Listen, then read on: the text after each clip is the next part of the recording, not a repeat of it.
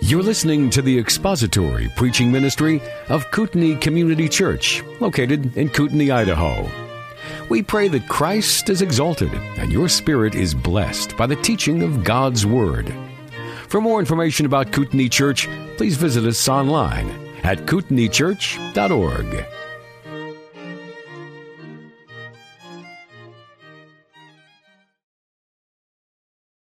Our Father, we thank you for our Savior again and his resurrection from the dead. We thank you for your word which testifies of that. It is the eyewitness testimony of what you have done in your Son and raising him from the dead. We pray now that you would open our eyes to behold wonderful things about Christ, who he is and what he has done, and that you would be glorified by giving us hearts that are ready to obey you and to trust you this morning. We ask this in Christ's name.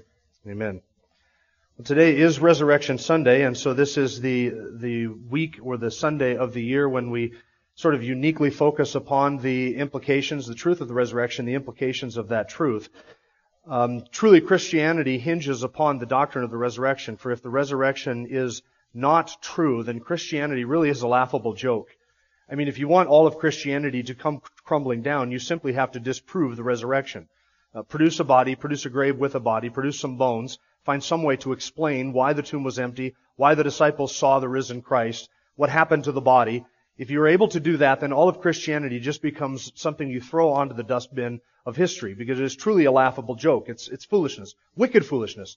And on top of that, those who believe it really are the, the biggest and the greatest of fools. That's why Paul says that if the resurrection is not true, then we, we, not only the apostles, but all those who have believed their teaching and their testimony, we are of all men most to be pitied.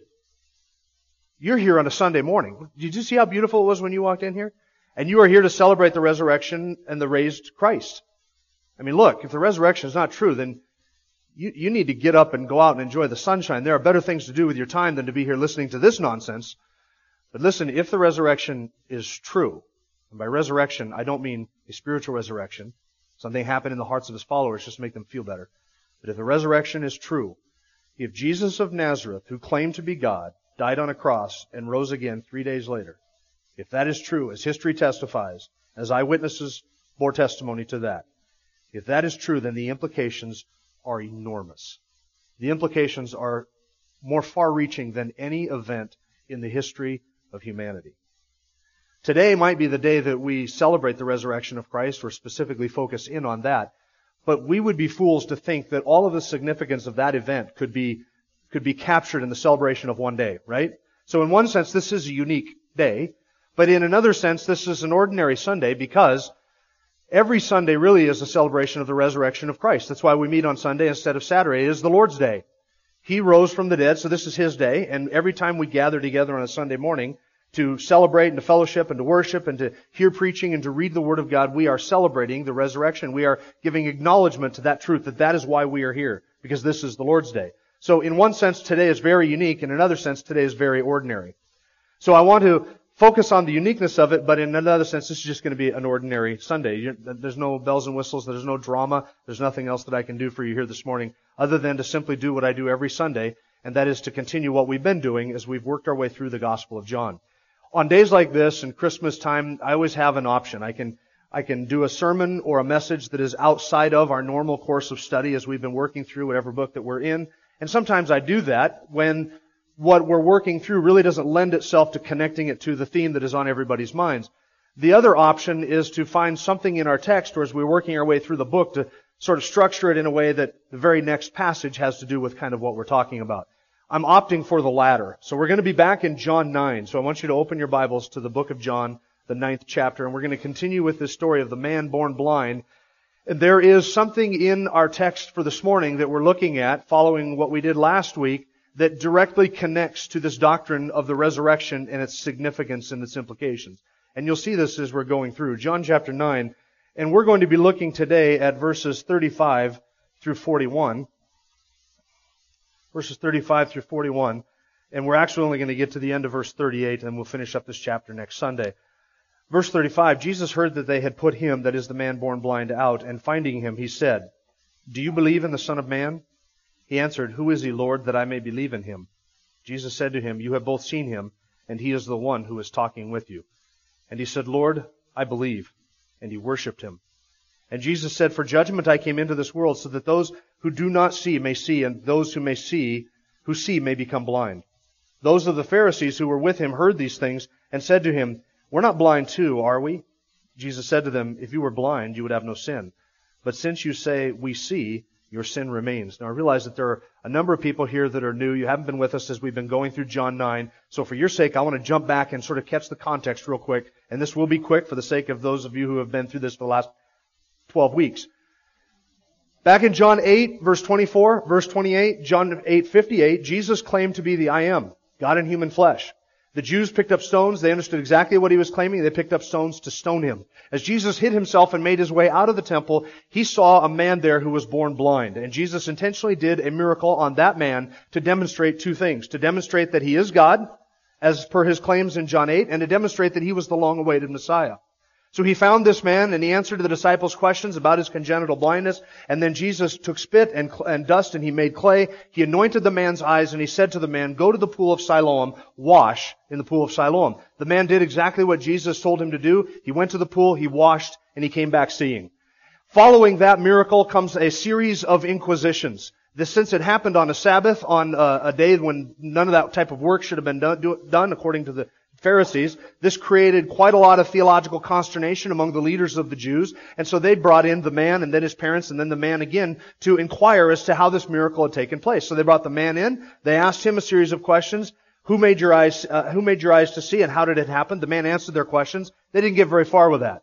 So then they're trying to find a way to discredit Jesus or the miracle or the man who was born blind. So they then come up with this wild speculative notion that the man was never really blind to begin with. The whole thing was, was faked or a, a, forgery, a fraud or whatever. So they bring the man's parents in and ask the man's parents. And the man's parents really didn't want to get into the fray. They didn't get very far with the man's parents. So they decide to go for round two and bring the man in for the second round of questioning. That was their key mistake because in round two, the man turned the tables on them, used a very simple argument to demonstrate that if Jesus Christ Jesus of Nazareth was not from God, he could not do the miracle. He did the miracle, therefore he is from God. That was the conclusion. Now the Pharisees, the religious leaders, did not like the fact that they had been bested by this poor blind beggar in sort of this conversation about Jesus and how the man now sees. So they did two things. They slandered him, they called him a sinner, and they kicked, silenced him by kicking him out of the synagogue. That brings us up now to verse 35.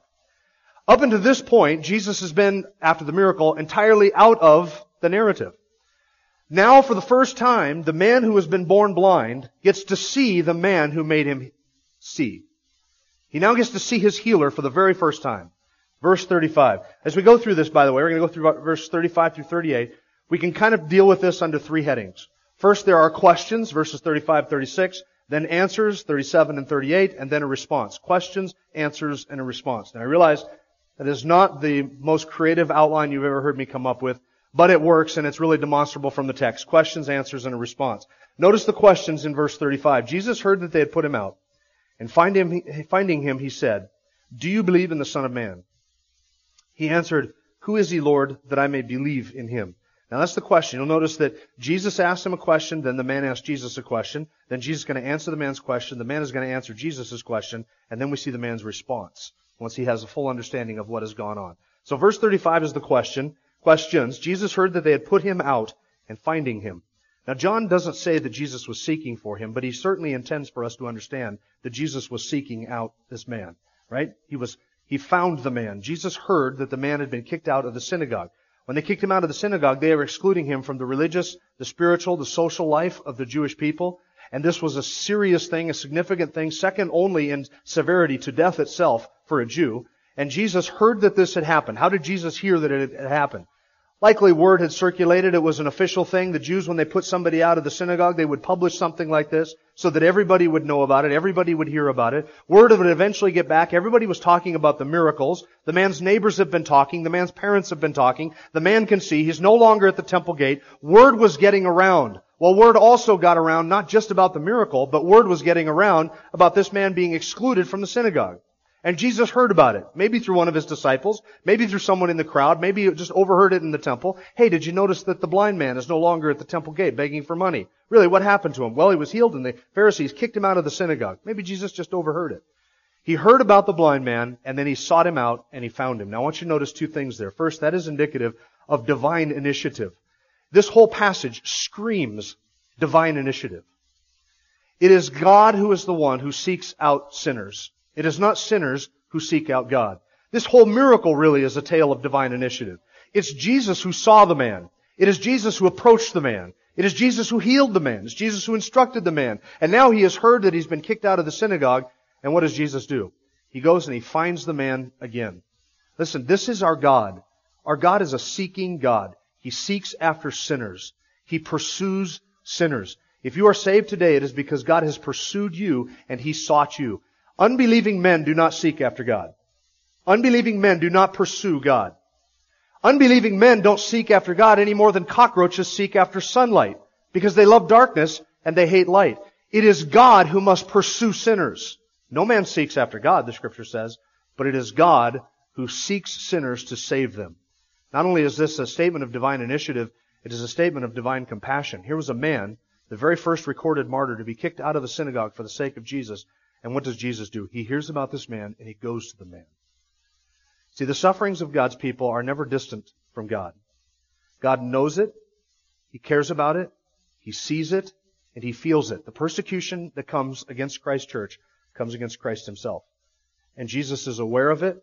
And he, today, he sends the Holy Spirit to comfort us. Here, Jesus went and he sought this man out. Hearing that he'd been kicked out of the synagogue, he sought out this man. And I think that there is, the purpose of this seeking out was not just to reveal himself more fully to the man, but listen, the purpose of him seeking out this man was to bring some consolation and comfort to this man so that this man could see, finally, the person who made him to see. That is God's initiative. God is the one who takes that and uh, takes initiative in seeking out sinners. And you notice that this is also divine compassion. So Jesus asked him in verse 35, Do you believe in the Son of Man?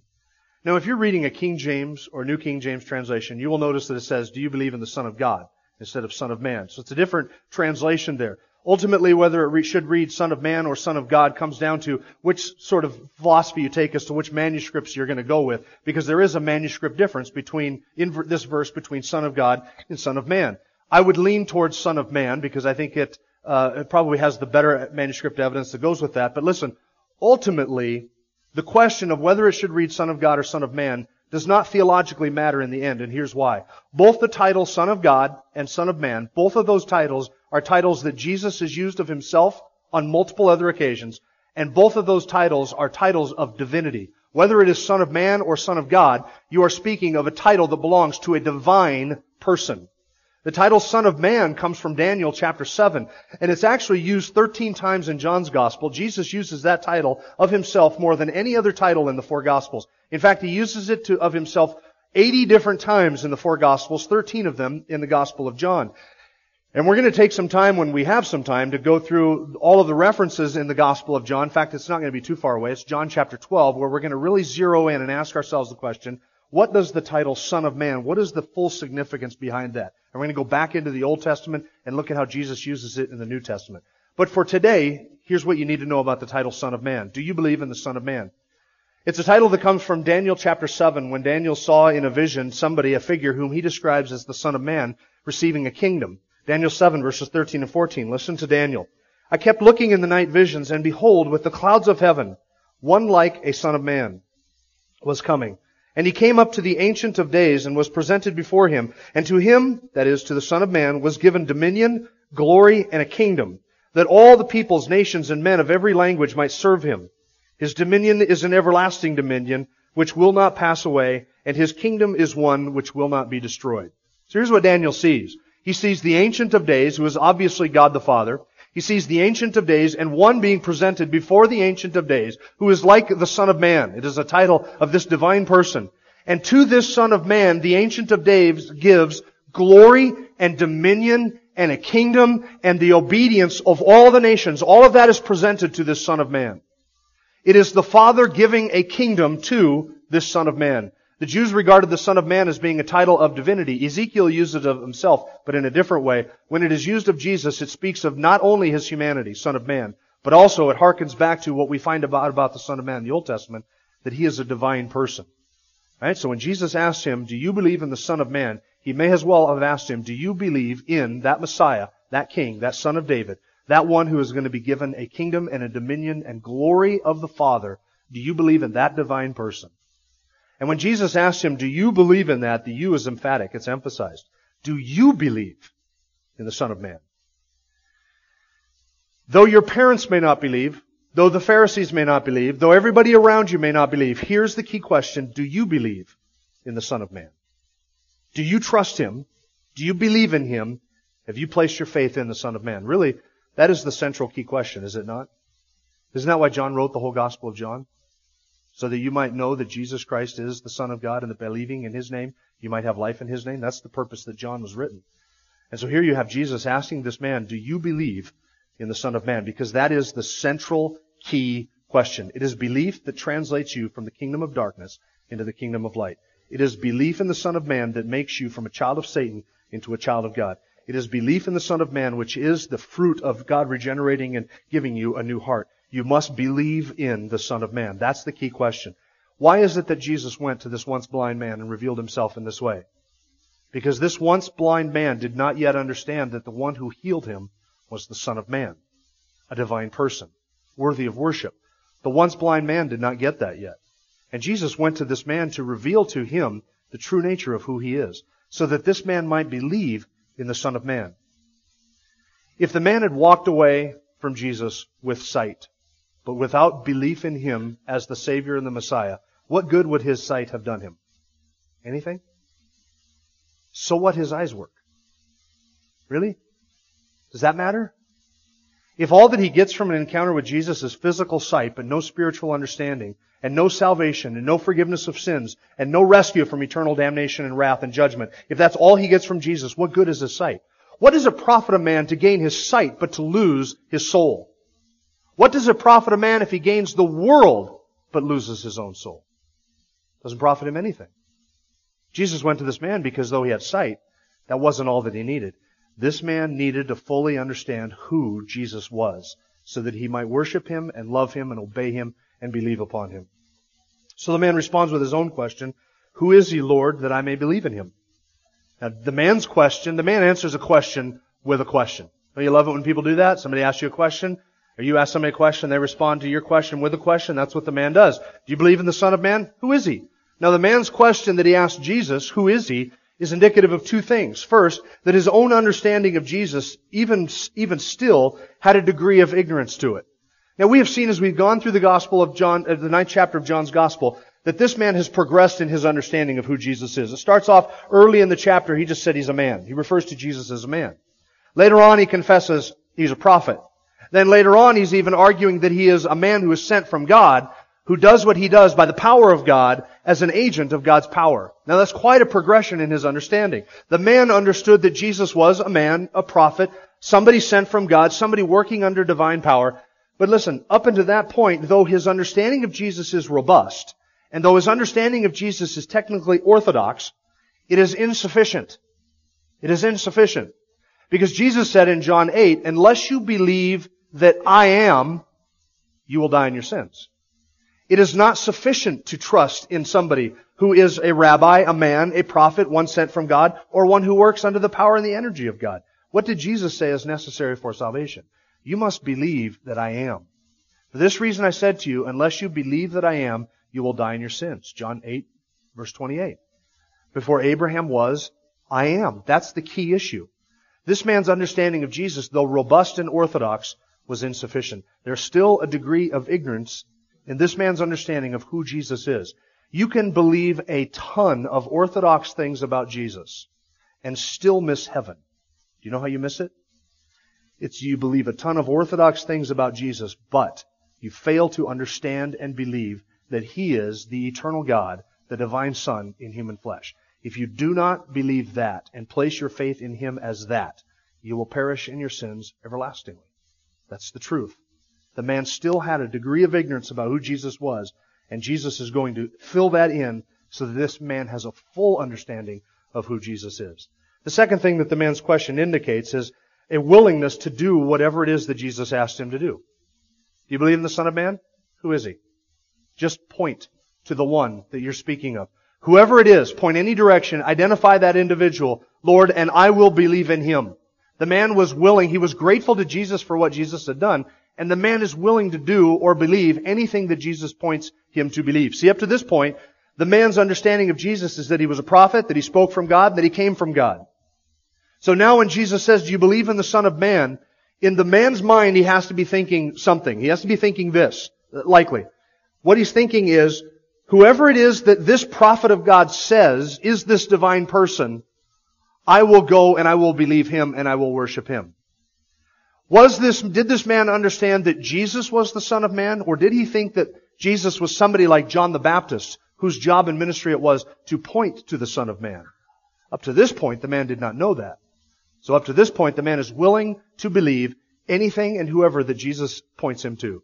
That is really the heart, that is really an evidence of the heart of regeneration. Because as believers, we understand that we are willing to obey out of gratitude. This man is so overwhelmed with gratitude for what Jesus has done that he is willing to obey Jesus, the Master.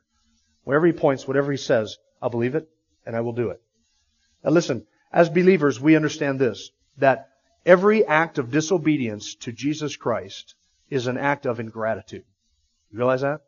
Ingratitude is at the heart of it.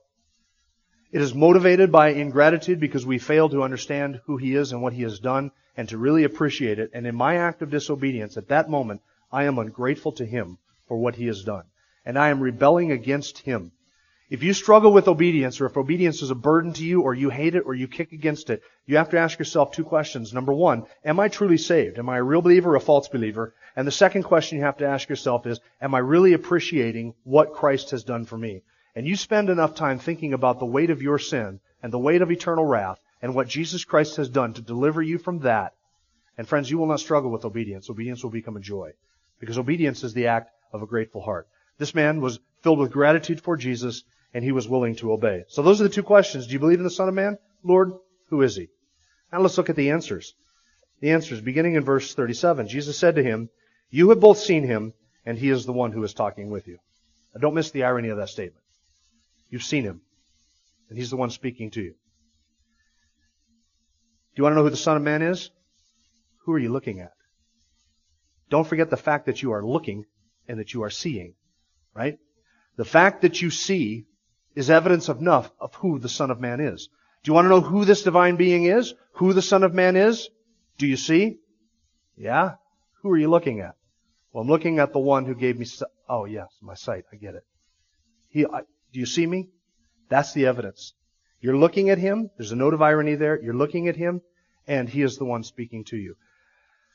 This is one of the most direct revelations that Jesus gave to anybody in all four gospels of who he was and his messiahship. There was a, there's another example of a direct revelation like this, a straightforward declaration of who he is. And do you remember, we've already looked at it, do you remember who it was to? Do you remember whom it was to? It was to the woman at the well in John chapter 4, right? When she says, your fathers say on this mountain, our fathers say on that mountain, and so who's going to sort this out? We're just waiting for the Messiah to come. And Jesus said, I who speak to you am he.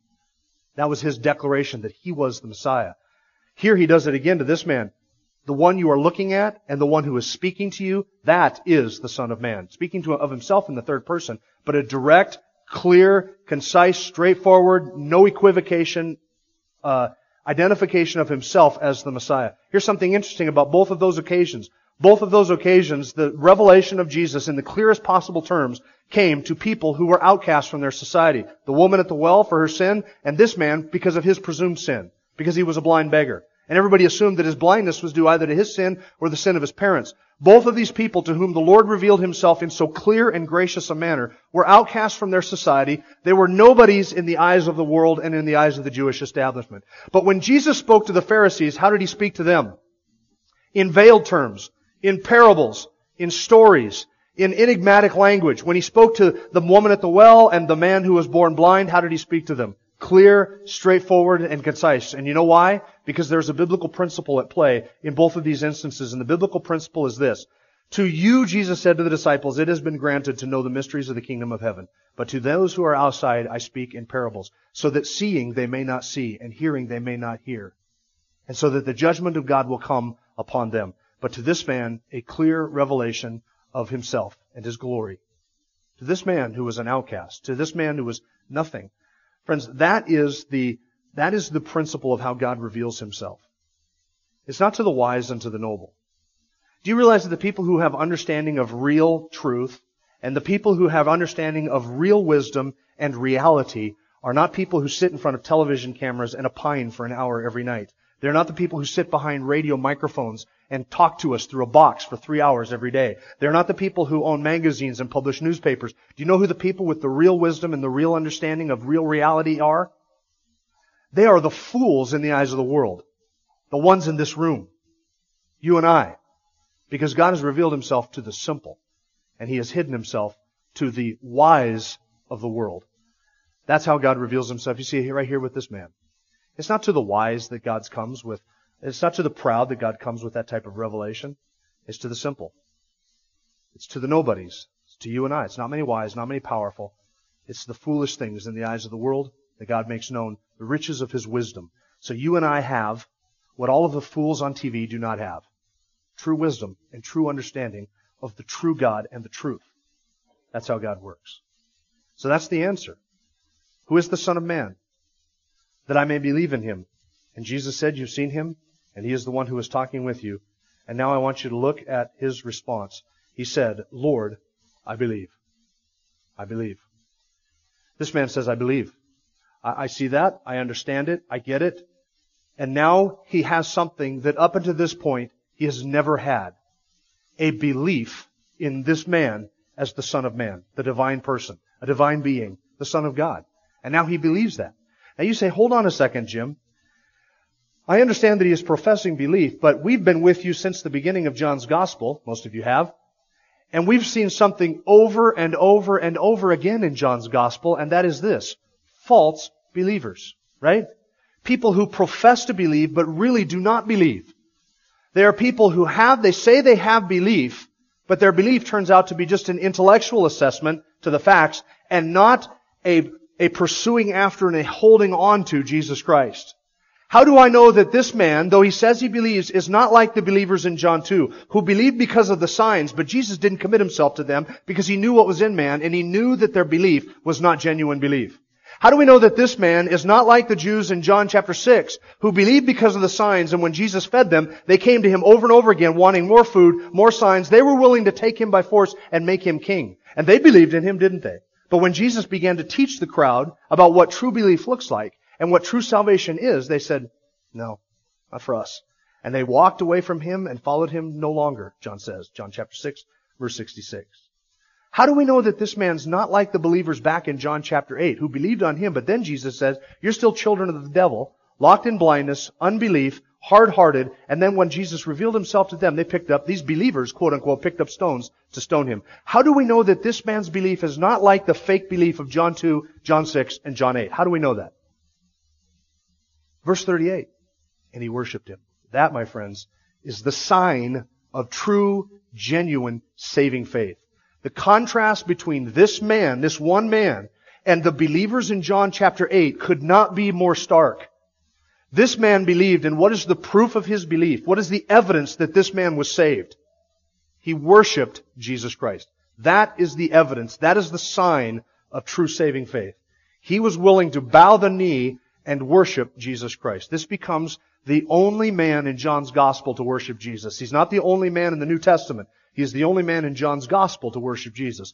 Others professed an understanding that Jesus was God, but this man is on record as being the only one in John's gospel that worshiped him. That is the evidence of true saving faith. What was the faith like in John 2 that was a fake faith? Ah, they were with him for a period. How about John 6? When the teaching got tough? Nah. In John 8, when he claimed that he was God, what did they do? Picked up stones to stone him. They argued with him. They contradicted him. But this man, Lord, I believe. And he bowed the knee and he bowed down and he worshiped Jesus Christ. Now listen, that is the only sane, rational, acceptable, and appropriate response to truth. To worship Jesus Christ. Every other response is irrational. Unbelief is irrational. Excuse is irrational. The only rational and right response to the revelation of who Jesus is and the truth in Scripture is to worship Him as God. Now, if Jesus was not God, listen to this carefully, if Jesus was not God in human flesh, then accepting this worship from this man is the height of wickedness. Any man who was a good man, but was not God, would have stopped this man in his tracks and corrected him and pointed out that what he is doing is wrong and that he needs to worship God and God alone. But Jesus didn't do that. What does Jesus do? He accepts the worship because it was entirely appropriate for this man to worship him because he was God in human flesh. It was entirely appropriate for this man to worship him. And Jesus accepted it. He didn't reprove him. He didn't correct him. He didn't rebuke him. He didn't check him. He didn't stop it at all. This was natural. This was what true belief should have been like. This is what the Jews in John 2 should have done. Worshipped him. This is what the Jews in John 6 should have done. Worshipped him. This is what the Jews in John 8 should have done when they believed, was to worship him. But nobody else did that. Everybody else walked away. Everybody else turned away. This man worshiped Jesus Christ. Here's one final irony for you. Earlier in this chapter, verse 24, a couple weeks ago we saw this when the Jews brought him in for that second round of questioning. Do you remember how they began the Inquisition? Give glory to God. They wanted him to give glory to God by denying Christ. He does give glory to God, doesn't he? How does he do it? Not the way they expected him. Verse 38, he worships Jesus. That's why John 5 says, if you dishonor the Son, you dishonor the Father, and you cannot honor the Father if you do not honor the Son. Do you want to worship God? You worship God in the person of Jesus Christ. This is the appropriate rational response to the truth and the revelation about who God is. Now what are you and I to do? Let me offer you two things. First of all, I'm going to address some of this to some of you who may be here and you're, you're not believers. You have never trusted Christ for salvation in your life. You hear this is new to you. You hear the truth. You have heard it uh, today for this whole time and you want to turn away from it. You want nothing to do with it. You're going to, you come in here as an unbeliever and your intention is to leave here as an unbeliever. Let me be straight with you. The responsibility, the response that you have before God is to do this. You are to repent of your sin and to trust Christ for salvation. The only rational and right response to what you have heard and the truth about who Jesus is and the resurrection is for you to turn from your sin and cast your faith upon Jesus Christ as the God-man. That is the right response. To believe in Him. To be like the blind beggar, who having seen what he has seen, having understood who Jesus is, says, Lord, I believe. Now what must you believe? First of all, you must believe that you are a sinner. Because every person in this room has violated the law of God. You are like me. You're a liar, you're a thief, you're a blasphemer, you're an adulterer at heart, you're a murderer at heart, you've dishonored your parents, you've coveted, you've stolen things, you have done every, you violated all of the Ten Commandments and broke all of God's laws, and you stand condemned under the wrath of God. That's what Scripture says. That all have sinned and fall short of the glory of God. And that by your unbelief and by your sin, you stand right now under the wrath of God. Condemned already because of your unbelief. You don't have to do anything from this point forward to condemn yourself. You are condemned already, John 3 says. And you are condemned already because of your sin. And the right and the good and the true and holy and righteous thing for a just and good God to do is to send you to hell. Because that's what lawbreakers deserve. We don't like judges who let criminals go free. God is not a judge who is going to let criminals go free. God is not a judge who is going to pervert eternal justice just to turn a blind eye to your sin and to let you into heaven. You deserve the wrath of God. I deserve the wrath of God. But here's the good news. God has done something so that sinners who believe upon His Son might get into heaven forgiven and have their sins completely cleansed. You know what it is? God sent His Son, the Lord Jesus Christ, who was the second person of the Trinity, God Himself in human flesh, to live a perfect life, to keep the law perfectly. He never sinned. He never violated the law of God. He lived a perfectly obedient life, and then He died a death of obedience on the cross paying the sin price for all who will trust in Him. His death on the cross was sufficient to pay the price for your sin. So God has punished sin on His Son. 1 Peter 2 says, He bore on His own body our sin. God made Him who knew no sin to be sin in our place so that we might become the righteousness of God in Him. He punished the sins of His people upon His Son so that you, if you will repent and trust in Christ, can be forgiven of your sins by simply believing upon the Son and trusting in Him. But it means you have to agree with God that you're a sinner. You have to turn from that sin. That's what repentance is. It's confessing it, acknowledging, I deserve God's wrath. I'm turning from sin. I'm done with sin. And you must believe upon the Lord Jesus Christ, without which you will not be saved. You will not be saved if you do not repent. Christ will not save you from sin that you will not let go of, and you will not be saved without belief. You must repent, and you must believe. Listen, this is not an invitation. This is God's command to you. If you do not do this, you will perish everlastingly. I promise you that. This is not an invitation. It is a command. Repent and believe the gospel. And God will forgive your sins. He will cleanse your conscience. He will grant you eternal life. He'll take you to heaven to be with Him. He will adopt you as your child and He'll give you a new life and a new heart. That's God's promise to you. If you ignore this command and you disobey this command and will not believe, then you will perish in that unbelief. Because that is exactly what you want. And you will get what you want. A Christless eternity. You will get the very thing that you desire. Now for those of us who are saved, what is our response to the truth and to this blind man? Having believed, our response is to do exactly what the blind man did. To worship Jesus Christ. Because Jesus Christ is the appropriate object of the Christian's worship. We bow before Him, we worship God in Christ. He is our Lord, He is our King, He is our Savior, and we yield to Him obedience and worship because that is what He deserves.